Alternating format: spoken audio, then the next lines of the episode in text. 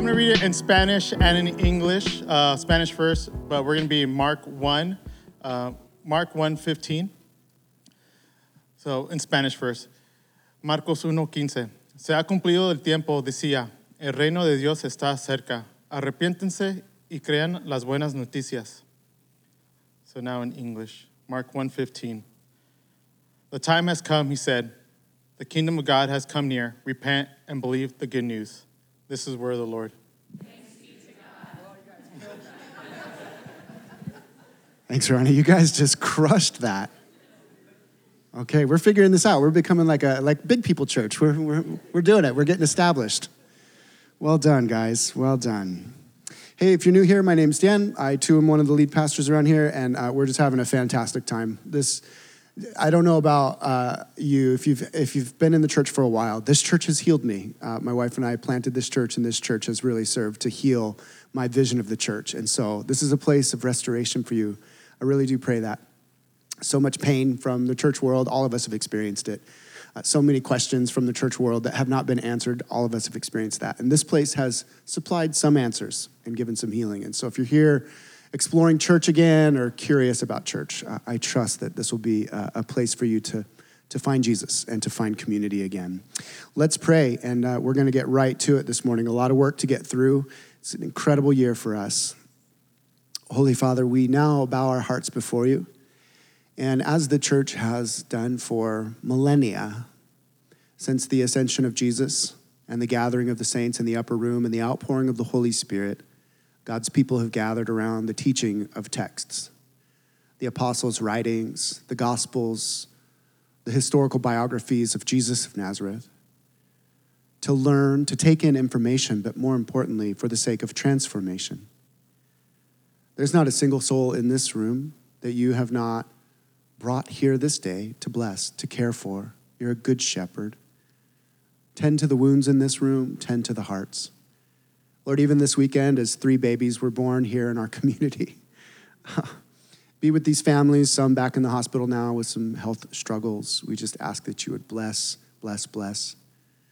For all these young single people, Lord Jesus, give them the gift of intimacy with you. May they know that their singleness is such a blessing that they can serve you in the missionary enterprise of the kingdom with fullness of faith and joy, find friendship, and the extended family here, may they be joined to it deeply. For the married couples in this room, God, we just ask for the richest blessings upon their relationships, friendship, and intimacy. And for the saints, Lord, who are closer to seeing you face to face, may these twilight years, these last years, be the most fruitful, the most joyful, as we follow them as they follow Jesus. Would you join me, church, just in taking a breath into our bodies collectively as one body in Him, at rest and ready to receive from Him, one with Him and one with each other through the regenerating, miraculous work of the Holy Spirit. We worship you now in this act of listening to teaching. May we receive from you in Jesus' name. All of God's people said, Amen. Uh, 1971. Uh, the Nobel laureate and social scientist Herbert Simon released his paper, Designing Organizations for an Information Rich World. And in that particular paper, he introduced to the world this concept of what he called an economy of attention. I heard this term this last week. I've been on a deep dive research rabbit trail on this guy. Fascinating, fascinating work. Simon recognized that attention is a limited and valuable resource in this information saturated world in which we find ourselves. And this was in the 70s. Imagine now in 2024 with this overabundance of information and constant distraction, we as individuals have a very limited capacity to be able to pay attention to whatever stimuli comes our way day in and day out. Attention is a scarce commodity, and as such, it now has extreme economic value. Ours is an attention economy the flow of money, and I would argue as well the flow of power, the flow of persuasion, is driven by competition for attention. Therefore, marketers and business moguls, media outlets, savvy companies, and political and social movements and platforms, agenda driven institutions and organizations they all employ very, very powerful tools to capture and keep our attention. Sophisticated algorithms are watching what we watch and intentionally hijacking the dopamine and the reward systems of our most primal brains. And then those algorithms determine how and what to draw our attention to, all for the sake of stirring the desire to purchase that thing that we didn't even know that we needed until we thought we needed it. All for the sake of persuading us in our unconscious brains, in our most primal spaces, all to persuade us of their particular perspective and opinion. These algorithms are designed to counsel us on a particular course of action that aligns with the agenda of those using the particular algorithm. Now, it is beyond clear, please no eye rolls. It is beyond clear at this point that social media platforms are intentionally and specifically designed to keep our attention at the level of actual neurochemical addiction. I'm almost certain, friends, mark my words on this, someday we're gonna look back at the social media enterprise like we look back on cigarettes and nicotine. And we're going to be saying, what in the world were we doing to ourselves? Can you imagine handing your six year old a pack of Marlboros? I think this may be the way that we look at it in the future as the research begins to pile up. It is into this chaotic sea of information and misinformation algorithms and attention and distraction that Jesus Christ, through the centuries, calls for a radical, radical reorientation of our attention collectively, saying, The time has come. The kingdom of God has come near. Repent and believe the good news. Jesus' proclamation of the kingdom of God was an invitation for all of humanity to redirect our focus and to find truth and love and life in Him alone. So, this morning, for the imprisoned in addiction, be that to social media or any other thing that our physiology just can't do without, for those in need of liberty, Jesus would come and declare He was sent to proclaim freedom for the prisoners for the lost this morning. I don't know about you, but if you feel like you're in need of guidance, in need of direction, maybe a little bit confused about where to go in your life, Jesus Christ said, The Son of Man came to seek and to save the lost. This morning, if you arrive here sick in spirit and soul, unhealthy in heart and mind, war torn, worn out, exhausted by all of this, and just in need of some rest, Jesus' declaration was orient your attention on me. Come to me, all you who are weary and burdened. I will give you rest. Take my yoke upon you and learn from me. I'm gentle and humble in heart, and you will find rest for your souls. My yoke is easy, my burden is light. When we come to Jesus Christ's teachings, they admonish us, friends, to stop chasing the three steps to this and five simple steps to that. Jesus' teachings actually challenge all of our biohacks, our workflow optimizations, our fad diets, our adoption of the latest influencer's lifestyle, all in the name of finding peace and contentment and flourishing. Jesus challenges all of that. Jesus issues a comprehensive invitation to release all control of our lives to Him and to let Him teach us what ultimate reality, what goodness actually is, what truth is, what actual beauty is. And so Jesus' declaration of the kingdom of God is like a lighthouse, drawing our focus through the darkness of all the panicked pacing that we're dealing with, all the splintering social factions, our overbusy calendars, our running minds, one distraction after another. Jesus comes and he declares the kingdom as a lighthouse in the dark. The time has come. The kingdom of God has come near. Now, embedded in Jesus Christ's declaration of the kingdom was his resolute confidence that what you and I need this morning more than anything is to stop looking for what we think we need in all the wrong places. His is a radical call to start believing to truly believe, heart, mind, body, and soul, to trust with everything that we have, that all we could ever need or want is actually available to us right now. Jesus doesn't overpromise and underdeliver. He promises and delivers. The time has come. Flourishing for you, dear friend, it's not out there in the distance. It's not three steps to finally getting there. It's not once you arrive. It's not getting it right. Flourishing for you, dear friend, is in your heart and mind this morning. It's in your midst. The kingdom of God has come near, Jesus said. Dallas Willard, in his magisterial work, I can't recommend it enough, Renovation of the Heart, says this in the opening of his pages. When we open ourselves to the writing of the New Testament, when we absorb our minds and hearts in one of the Gospels, for example, or in the letters, such as Ephesians or 1 Peter, the overwhelming impression that comes upon us is that we are looking into another world and another life. It is a, design, it is a divine world and a divine life. It is a life in the kingdom of the heavens. Yet it is a world and a life that ordinary people have entered and are entering even now. It is a world that seems open to us and beckons us to enter. We feel its call. In the economy of God, there are only two things required to respond to the call of the kingdom of Jesus Christ. This morning, flourishing is fully yours. The kingdom has come near, and your way into happiness and contentment and security and protection and provision and joy, all the things that we are wrangling out of this world, is simply to repent and believe the good news. Jesus didn't come for prescriptions of behavior change. Jesus came with the declaration of something that has been done for us. Repent and believe the good news.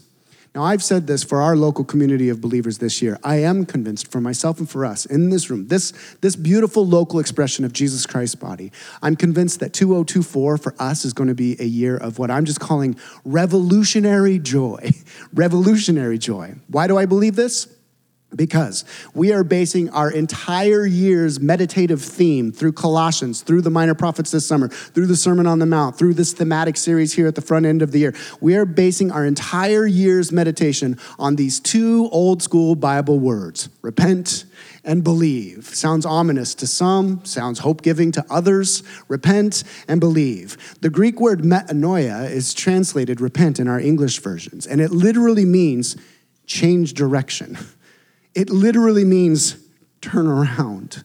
And the word pisteuo is translated believe in our English versions. That could be, I'm doing a very loose paraphrase of this for all you Greek students in the room. It could be paraphrased to focus the whole of our being onto something. To believe is to pay attention, pay attention with faith and worship and devotion. Repent, look away. Believe, look towards all year long. Look away from the distractions and more information, or look away, worse yet, from the misinformation that we're surrounded by. And believe, look towards, focus with surrendered faith, look towards Jesus Christ's kingdom with devotion and obedience. Look away, look toward. All year long, everything we're doing this year is based on this thematic meditation. Now, we're talking about the world here in January. We're talking about looking away from the world and its systems, looking towards the kingdom of God. So last week we broadly defined the world as this multi layered, interwoven system of physical things earth, suns, moons, stars, possible multiple universes out there, if you can get your head around that. We define the world as this complex intertwining of not only physical things, but also spiritual entities, what the Bible calls powers and principalities, demons and angels. And the world is comprised of this of all the complex like philosophical, economical, political, ideological, religious and moral systems that organize society. Because every human system is built by us, image bearers, this means that every movement, every political platform, be that conservative, liberal, Democratic, Republican, every economic philosophy, all the moral standards that the world proposes we live by, every religious organization, try to get your head around this, because these are all designed by human image bearers, they all start with human flourishing as their end goal. There is no movement or platform that wakes up one morning and says, you know, I really want to ruin everybody's life. No, we all want flourishing. Therefore, our systems are designed from the get go to provide what we think will bring flourishing. The problem is we are corrupted by sin. Therefore, our systems are corrupted by sin. So, slowly over time, these systems deform and they become these mindless in, engines of, of failure, of oppression, of sadness, of breaking. God the Father, through Jesus Christ, is redeeming you as an individual. I am saved in Christ, but He is also redeeming the polluted systems of the world on this trajectory towards a new heavens and a new earth. The inbreaking and the expansion of Jesus' kingdom, the kingdom of God, is how he is redeeming the polluted systems of the world. When we pray, as we did through the Our Father series, daily at 12 o'clock, Your kingdom come, Your will be done on earth as it is in heaven, we are praying for the restored purposes of God to heal the deformed systems of the world. Now, a little bit on the kingdom briefly. The kingdom of God broke in with the birth of Jesus Christ. We celebrated that at Advent looking back to his birth. God became one of us and absorbed into himself all of the wrongs that this world has done, all that we have done through his death on the cross. When Jesus Christ resurrected historically, physically, literally from the grave, the systems of the world that sat, as we learned last week, under Satan's authority, these systems that deceive and lead and kill and rob and destroy, these systems were all conquered, but they were not conquered by the king coming and crushing them. They were conquered by Jesus Christ opening a way for mercy and for forgiveness and for restoration through an entirely new way of living that he then implements through us, his body, by the Spirit. While Jesus' life, death, and burial inaugurated, that is, launched the kingdom of God, the will of God, I don't know if you've noticed society lately, the will of God does not live completely fully out in the world, correct?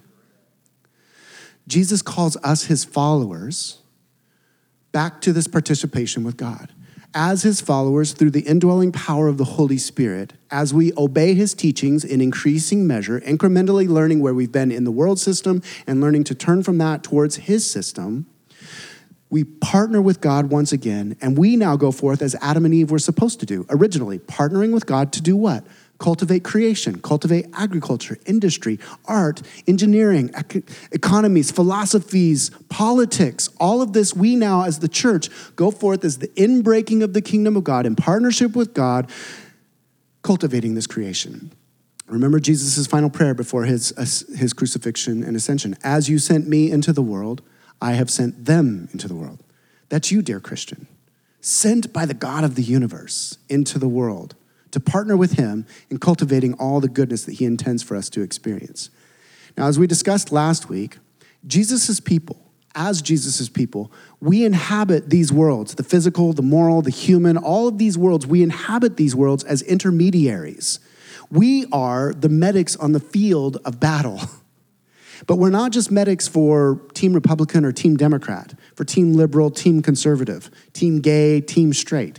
We are medics for all. We are reaching out to heal and bring the kingdom of God into whatever circle of influence we find ourselves operating in. The more intentionally we look away from the world's values and the world's standards and the world's ideas and the world's systems, through this lifelong process of a daily repent, look away, and a daily believe, look toward the kingdom of God, through this daily process of looking away, looking towards, the kingdom of God slowly breaks in through us into the world systems. And people begin to learn through us as we learn what is truly good, what is truly true, what is truly beautiful. And the church, the church, begins to act as a purifying agent in the midst of all the polluted systems of the world. This is a very complex conversation throughout the history of the church. Theologically speaking, the church has lived in the world in different ways, tried to escape the world. The monks in the fifth and sixth century just fled for the deserts.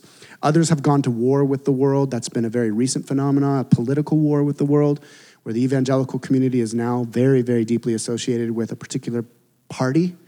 Uh, we have warred with the world in different ways. What we see here is that there is this purifying that's to happen not by escaping and not by warring, but by living as Jesus lived. More on that in just a moment. For every system of the world, track with me here, class for every system of the world, there is a parallel kingdom of God version. So you got this, the Spider Verse, the multiverse. you got all these different versions, and all of them are messed up, but there's only one real one. The kingdom of God is the real version of every system that you can imagine political, moral, economic, philosophical, ideological, religious. Maturing communities of Jesus' people. That's us Please, Lord, let us mature. Maturing communities, those on the trajectory towards being with Jesus, becoming like Jesus, and doing what Jesus did as a community of faith, maturing communities of Jesus, we by default begin to develop systems that are alien to the deformed and corrupted systems of the world, but over time increasingly reflect the kingdom of God's values and authority. Because the kingdom is the way that things are supposed to be, the kingdom of God is the way that things are supposed to be, it is the redeeming and the perfecting form of all the fallen systems of the world. So, track with this now. That means this morning that the kingdom of God is both simultaneously conservative in the most perfect way that you can imagine and liberal in the most perfect way that you can imagine. Just, just stay with me. I realize I'm going to use terms that have a lot of triggering effect in our bodies. Deep breath in, stay with me. We're going to redefine terms. I don't want to lose you here in this moment. This is so crucial for us. Is going to be a wild year, presidential elections, and all sorts of fun stuff going on. Please stay with me, church, please. The kingdom of God pledges allegiance to Jesus Christ first. The kingdom of God pledges allegiance to Jesus first and foremost. And then our pledge of allegiance to Jesus and the kingdom of God informs our Democratic, our Republican, our Libertarian, or our independent political persuasions. But did you notice? Allegiance is pledged to Jesus. Allegiance is pledged to the kingdom. And that informs the way that we think about our political process. Apprentices of Jesus, we think about economies, we think about goods and wealth and material flow of money very differently than the world. The kingdom of God is capitalistic, which I realize for some is a very raging and, and raging word, and uh, and for others, uh, it's socialistic as well, which is probably a raging word for some of us in the room as well. The kingdom of God is morally liberating while being rigidly fundamental. Every term that I listed above, as I already said, just trying to calm the room just a little bit as we get through this year, every term that I listed above has a lot of baggage with it liberal, conservative, Democrat, Republican, fundamentalist, rigid, conservative. All these words, we say these words out loud, and they are associated with um, pundits and with sound bites and with emotions because these are potent things that we're talking about in the human experience. Each of these words, as Christians, we have to do the hard work of redefining all of those terms and living them out as communities of the kingdom of God. There's a radical redefinition that happens of each of these words in the way that we embrace these words and live these words out. Everybody tracking with me? Just a nod ahead. Okay.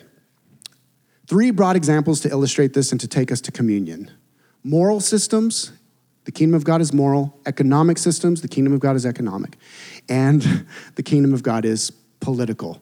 Please take a deep breath. Track with me. We got to get in this together. It is moral, it is economic, it's political. Obviously, I tried to choose the least controversial themes to illustrate this point. Um, the reason that I chose these, um, and if you're new to neighbors, you know we're pretty we're, we're unapologetic in that we're not light fare around here. Uh, we do ask a lot of sermon listeners and students of the Bible here, and we ask you to listen carefully. We, we ask you to listen to from perspectives uh, that are well thought out. And so that requires some work. I chose these particular themes not just because they're controversial, but they're controversial because they touch on the rawest place of the human experience and the human existence, which is exactly what Jesus came to address. He came to address the rawest places of human experience and existence. So the world, the world has its moral standards, the world has its economic standards and systems, and the world has its political systems. But I want us to think for the rest of this year in this third way there is a third way, a parallel kingdom, the true Spider Verse, the kingdom of God verse. And that is what we are breaking into the world. So the kingdom of God is moral. Let's start there. Let's start there. And again, uh, the easiest and the hottest button to push when it comes to the moral structures of Jesus Christ is sexuality. Okay.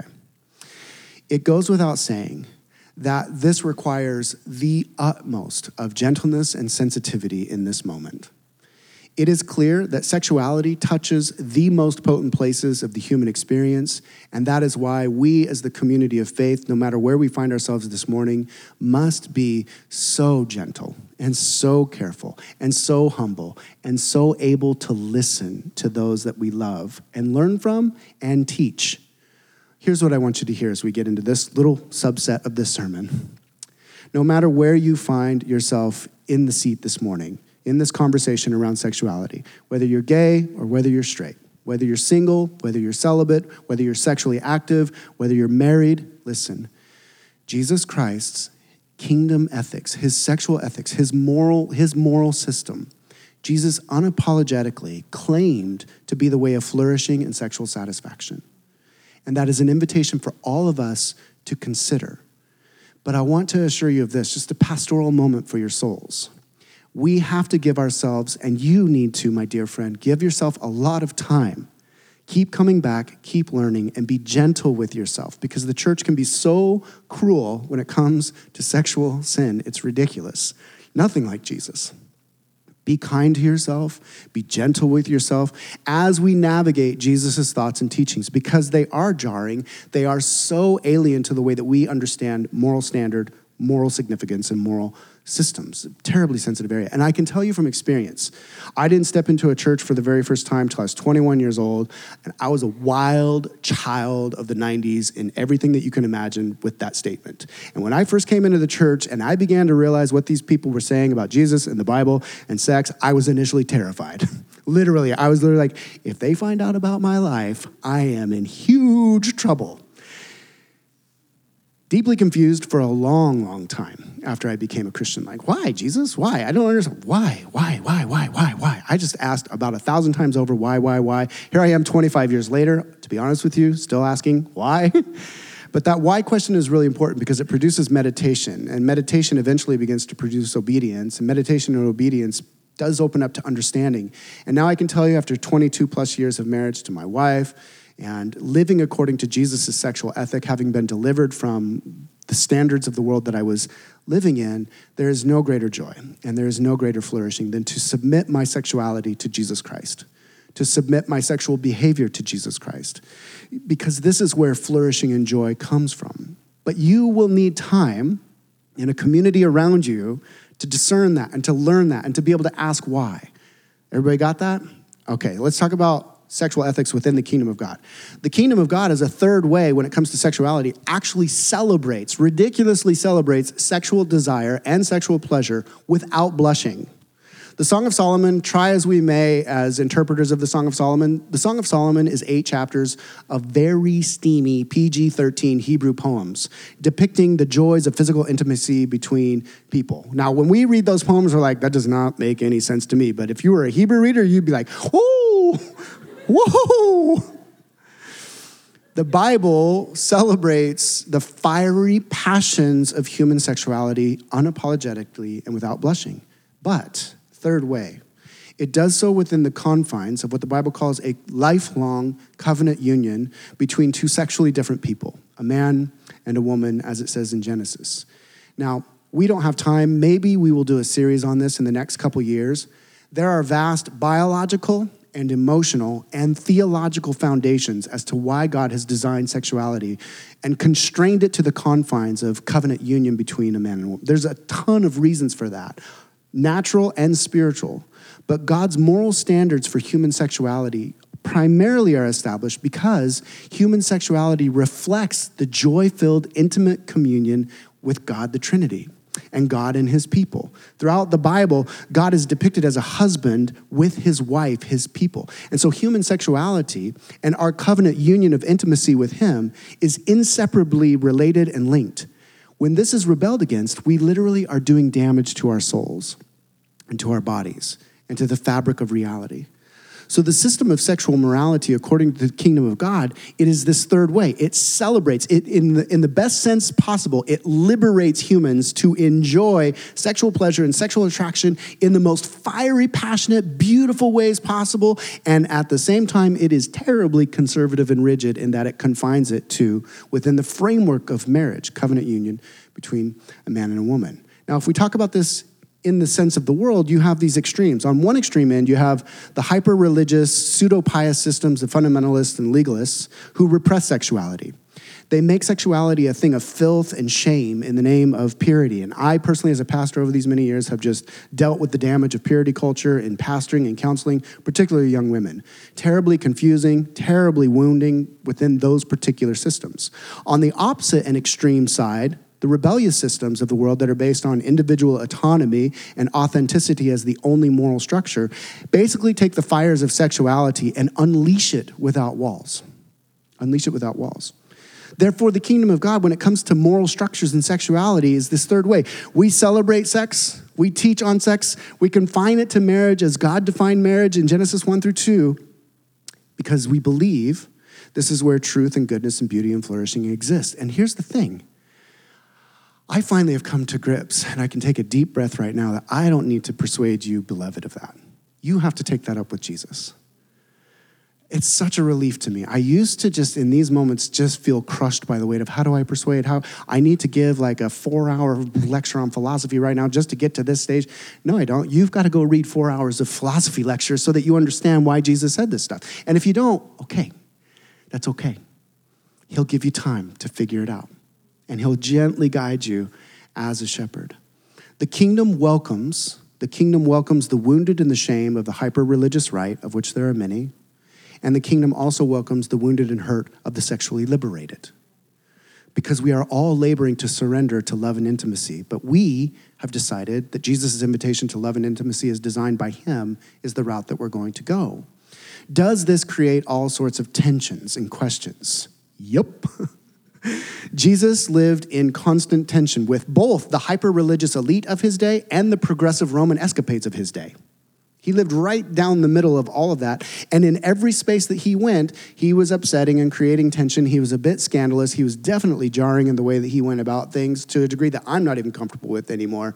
But he was always in this posture of invitation hey, the kingdom of God has come near. I want you to consider looking away, looking towards what true flourishing is according to my definitions. Look toward his kingdom, his ethics, his flourishing.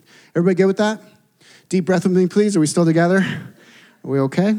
Okay, nobody's nobody's running me out of the house. So here we go. The kingdom of God is economic. Let's talk about money. Socialism, broadly speaking, in the most broad sense possible, socialism says the rich should care for the poor and wealth should be evenly distributed. Dearest friends, that impulse is parallel to the kingdom of God. That is a legit kingdom of God impulse where generosity and care for the other at cost to self is absolutely paramount in the economy of Jesus. Capitalism, broadly defined, capitalism says right of ownership and free markets create the greatest economic good for all. That too, dearest ones, can be found on the pages of the Bible from various stories. Both socialism and capitalism have marks of the kingdom of God built into them, but these systems, as they corrupt and deform, they get further and further away from the flourishing and cultivating purposes of image bearers. They become more and more dangerous driven by greed or driven by coerciveness on each side, they become more destructive. And eventually the systems take over and they demand more than the people can give or are willing to give. Therefore, they begin to use force to implement their ways. Listen, one million foot history lesson here, but if you follow the trajectories of unchecked socialism practiced apart from Jesus as it continues to deform, you end up with Stalin. But, dearest friends, good red blooded American capitalist in the room. If you followed the deforming of capitalism and its greed that leads eventually to hyper nationalism and fascism, you end up with the Third Reich. That's terrifying. That is why the kingdom of God reflects the highest good of the way that we think about money of all of these theories, but the kingdom of God is always course correcting and checking the deformities under the authority of Jesus. Luke tells us in Acts chapter 2, this is the early church. He says, All the believers were one in heart and mind. No one claimed that any of their possessions was their own, but they shared everything they had. Don't miss the tension here. Luke tells us that the early believers owned their material goods, but they voluntarily distributed those material goods for the well being of all. So the early church didn't need to conscript the wealth of the rich. The early church invited the rich to consider their wealth that would be moth eaten and rust destroyed and to give it for the sake of the kingdom of God. And the, the wealthy said, I volunteer. But did not give up possession of their wealth. They volunteered their wealth. There was this both and socialism and capitalism. Didn't allow greed to compromise and drive, although you see just in a few chapters later, as with everything in the church and as with us, it gets messed up. This is why we're always returning back to the table of what? Repent and believe, repent and believe, repent and believe until Jesus returns every single day. And so the kingdom of God, it has moral systems a third way. It has an economic system that is a third way. And the kingdom of God is political. This is the last one. Thank God, this is the last one. The kingdom of God is political. From Greek antiquity, the classic definition of politics, this is broadly defined, the classic definition of politics. It is the process whereby we form and implement public policies to determine how resources, benefits, and responsibilities are used and distributed for the good of society. I'll just give that to us one more time. The classic sense of politics. Try not to think Republican, try not to think uh, Democrat, try not to think all the stuff that we're thinking about when I say politics. The classic definition of politics is simply the process of forming, implementing policies, and determining collectively how resources, benefits, work, labor, wages, wealth, and responsibilities are used and distributed for the good of the collective whole. Everybody track with that? We're all good with that? The word polis is the Greek word from which we get our word city. Polis means city, and we get our words political, politics from this word polis. So, politics is the way that we order cities and societies through goods shared, through laws established, et cetera, et cetera. With that definition, that classic definition, that makes the kingdom of God extremely political. The kingdom of God is an ordering of a society under the laws and the will and the authority of God for the sake of distributing its wealth and its work for the flourishing of that collective society. Still tracking with all this? Awesome. This fall, we're going to spend an entire season exploring Jesus' political manifesto as laid out in the Sermon on the Mount. Right in the middle of the height of the presidential debates, we're going to be meditating on Jesus, who said, Meekness is strength. Right as all the sound bites are getting super loud and the awkward dinner conversations are getting a little bit more violent, guys all remember that? We're gonna, we're gonna be reading about turning the other cheek and that nonviolence is the way to victory right as everybody's screaming about their virtue and their political position, we're going to be listening to Jesus who says our inner heart character is as important as our external behaviors. If you call someone raka, fool, you're in danger of hell. We're going to be listening to Jesus who said his wisdom is rock solid. And it's found in his words, not the sandcastles of politicians and pundits in this world. So, as we approach this political season as Kingdom of God people, we first and foremost say, okay, here we go, presidential election season. I'm going to pledge my allegiance to Jesus Christ, and then I'm going to honor the emperor as best I can. As St. Paul would instruct us in 1 Timothy, pray for your political opponent, pray for your political person that is over you in authority. Ours is a politic of prayer. We order this society by humble prayer, intercession for our politicians, silence when misunderstood and accused, humility instead of bravado and chest thumping, selfless service one unto another instead of lording over each other with our wills. This means, this means that while your political and my political opinions and persuasions are important, in no way, shape, or form am I dismissing or diminishing the power of politics in this moment. They are important, and your opinions are important, and your persuasions are important. But we, first and foremost, and again, this is an invitation, as a Christian, by faith and trust, we learn to look away from our political opinions as ultimate, and we look towards the kingdom of God as ultimate. And it's a radical act of faith. Because why? We're immersed in algorithms that are training us that our political position is the only one that should be and ever could be held by any sane person. And until the Bible breaks into that, all we have is the echo chamber deforming the way that we think about things. Until we meditate. In fact, I'm encouraging, I'm just to throw it out there right now. Spend this whole year just reading the Sermon on the Mount over and over and over and over and over and over and over. And see what it does to your soul when you get into, the, into those conversations that we all know are coming or that you're already having.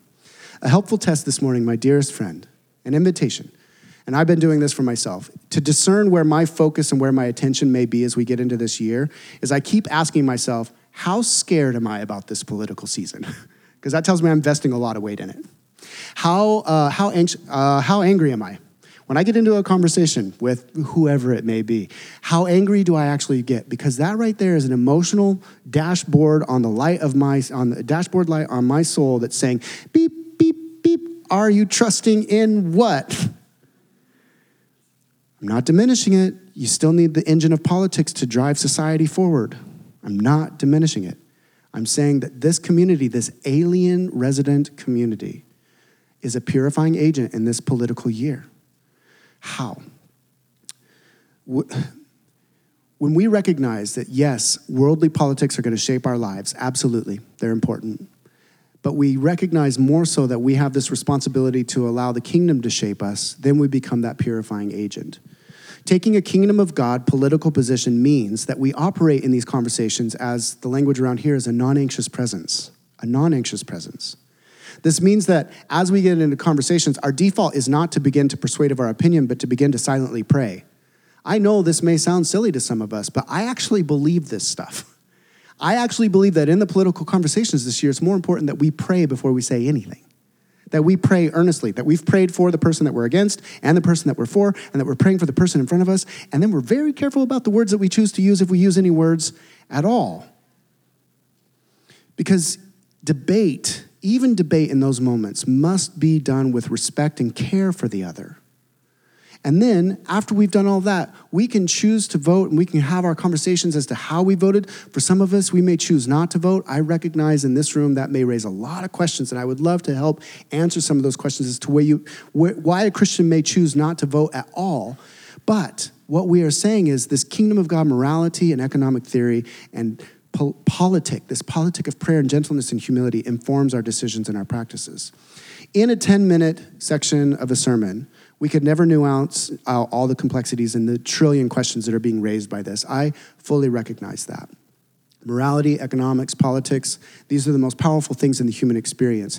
But that's why for us at Ground Zero, we can't, we can no longer allow those terms like liberal and conservative, Democrat and Republican, you know, uh, fundamentalist or libertarian, progressive, they can't trigger us anymore, friends. We have to be the maturing community of Jesus who has a redefinition of those terms that then approach those conversations with a very gentle and a very careful, non anxious presence. And again, not to coerce. Dearest ones, it's not your job to convince anybody. You don't have to. Feel that in your body. This week, you don't have to convince anybody of your opinion. It's Jesus' problem to convince them. It's your problem to be convinced by Jesus. Everybody tracking with that? Another collective deep breath. It's going to be a good year, but we're going to be breathing a lot. How? Let's close with this. How? Because this has been a running question in my world for a very, very long time, and I think I've come to some peace in this question. How? When I look at the world, the dumpster fire of this particular moment in Western society, when I look at it, when I look at the, the dumpster fire that we find ourselves in, how in the world can we affect it? There's 120, 130 people in a little auditorium in the center of San Diego. And then there's that out there. What? How are we going to do anything? Especially when we've got Jesus like, hey, be silent, breathe. Pray, be a non anxious presence. You don't need to share your opinion on everything. Well, how are we going to make any change? How are we going to do any good? And this is where the words of Jesus become even more hope giving. Can I have five more minutes of your time, then we'll get to communion? Okay, there's one other principle I want you guys to get this year. It's called the principle of subsidiarity. Principle of subsidiarity. It's an econ- economic term. It basically summer. It basically means the smallest group has the most potency in its ability to transform. So, two parents are much more effective at parenting a child than a bureaucracy over them that's disconnected from the child. The closer relational proximity you have to somebody, the more potency in the smallness of that unit you have to affect change. Uh, There's another term out there for you super nerds called Dunbar. Dunbar's number. Dunbar studied primates, and he discovered that the most potent change number that we have is about 15 of us. In a room of 15, there's real change that can actually happen. Interestingly enough, Jesus chose 12 to change the entire universe. Okay, up to about 150 people. After 150 people, Malcolm Gladwell picked up on this in Tipping Point. Up to 150 people, we're just done. We're, we're relationally tapped. We have no actual effect. Here's our problem because of the information deluge that we deal with, we believe the myth that we can influence the macro out there, way beyond 150. We're convinced by the stories that we're told because of the algorithms that we're responsible to change the macro. And that is not the way that Jesus thought about things. Jesus loved small things. Jesus loved doing small things in small ways that then the kingdom of God multiplied. Jesus loved the unseen, tiny little rooms in the center of San Diego to just pour himself on, on, for the sake of cities and societies to establish his political kingdom on earth as it is in heaven. He said things like this The kingdom of heaven is like a mustard seed, which a man took and planted in his field though it's the smallest of all the seeds. Yet when it grows, the lar- it grows into the largest of garden plants, and it becomes a tree so that the birds come and perch in its branches. Here's what I want you to hear this week. You don't need to go out and persuade anybody of your position. You need to be persuaded by your position, by Jesus, if you're his apprentice. If you are being mastered by him, then it's your responsibility to be fully mastered by him and let him help you discover where you're not mastered by him. That's your responsibility. And then this week, you go out not to persuade, not to convince, not to coerce, but to invite everybody through in this gentle, humble way through prayer. This means mustard seed. Just think like a mustard seed. This week, I'm a mustard seed. That means the glint in my eye and the smile on my face could be used by Jesus Christ. The moment of literal silent prayer for the clerk these things are what Jesus values for changing the fabric of society. Every conversation that happens this week, where you as a Christian, instead of getting drawn into the system of the world and trying to fight with the opposite side of the system of the world, which I've done myself over and over and over, and I just stamped Jesus' name on it, huge mistake. This year, I'm committing myself to I'm only meditating in the Gospels this year. That's what I'm, I'm literally just reading the Gospels over and over and over and over. Because in every scenario, I want to be like, how would Jesus say this? what would he say? Because he's so, he's like so confrontational, but then everybody walks away like, oh, that was so nice. But then later they're like, that was not so nice. Let's kill him.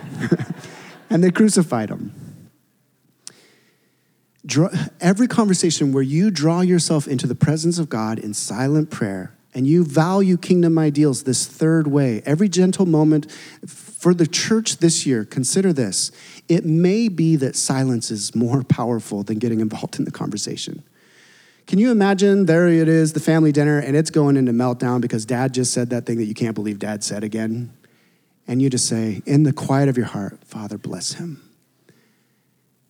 I, I bless him. I pray in Jesus' name for our culture. I pray for Donald Trump and the perversion and the wickedness, and I ask for salvation. Father, I pray for Joe Biden. In his agedness, may he have a life, Lord, in his latter years where he might truly be able to enjoy his grandkids, relieve him of his pressure. None of that said out loud. You just prayed all of that right in the middle of the political conversation. You might be surprised what happens in your own body at the very least as the conversation unfolds. It's mustard seed. Jesus said it's these mustard seeds, and we see it throughout history. It's the mustard seed communities of the marginalized church living in this third way. The church, the Roman Empire was so confused by the church. They were so generous with, uh, with women and babies, but then they were so rigid with their sexuality. They just could not get their heads around how the church was operating. They were like, you own property, but then you give your property to those that don't have property, and nobody's conscripting you to give that away. And the, the, the Roman Empire was just like, what? What is happening here? And they prayed for Nero as Nero burned them at the stakes. I don't want this to get too weighty, but I do want it to be sobering. Uh, Aaron brought up a great point in the, in, the, in the notes this week. Third way, ooh, yeah, let's be wise, right down the middle. Friends, they were still martyred and persecuted. Jesus was still resisted. And so we take on the third way as an act of dying for the other, just as Jesus died for us. So when we find ourselves saying, Dan, I, I don't know what to say, then we have the promise of the Holy Spirit who, who is there and who will say to us, Here, I'll give you what needs to be said in this moment, if anything at all. Not being caught up in the macro this week. each of us have been given our life experiences, our training, and listen, be at ease. You've been given the particular perspective that you have right now at the progressive level that you're at with your training and your, your learning about Jesus. You have exactly what Jesus intends to send into principle of subsidiarity, your little circle of influence to be that mustard seed that then creates a circle of influence that is moral and political and social and ideological from your perspective, and you're just purifying it. You're just purifying it. No pressure. You just are doing what you're doing.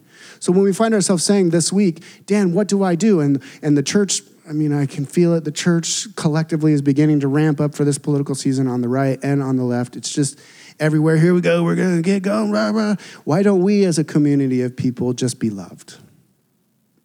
Just be loved. That is a practical, real thing. Wake up in the morning and recognize okay, I'm loved. I'm going to let quietness and trust be my foundation. I'm going to pray earnestly for those in authority and those around me through my sphere of influence. And then for this day, today, you know what I'm committing to? I'm going to resist sin and practice repentance and focusing on the kingdom of God.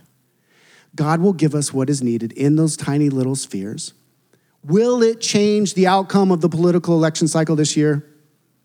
Maybe, but I doubt it. Is it going to change the moral structures and the trajectory of where our society is right now as it understands morality, beauty, truth? Maybe, but I doubt it.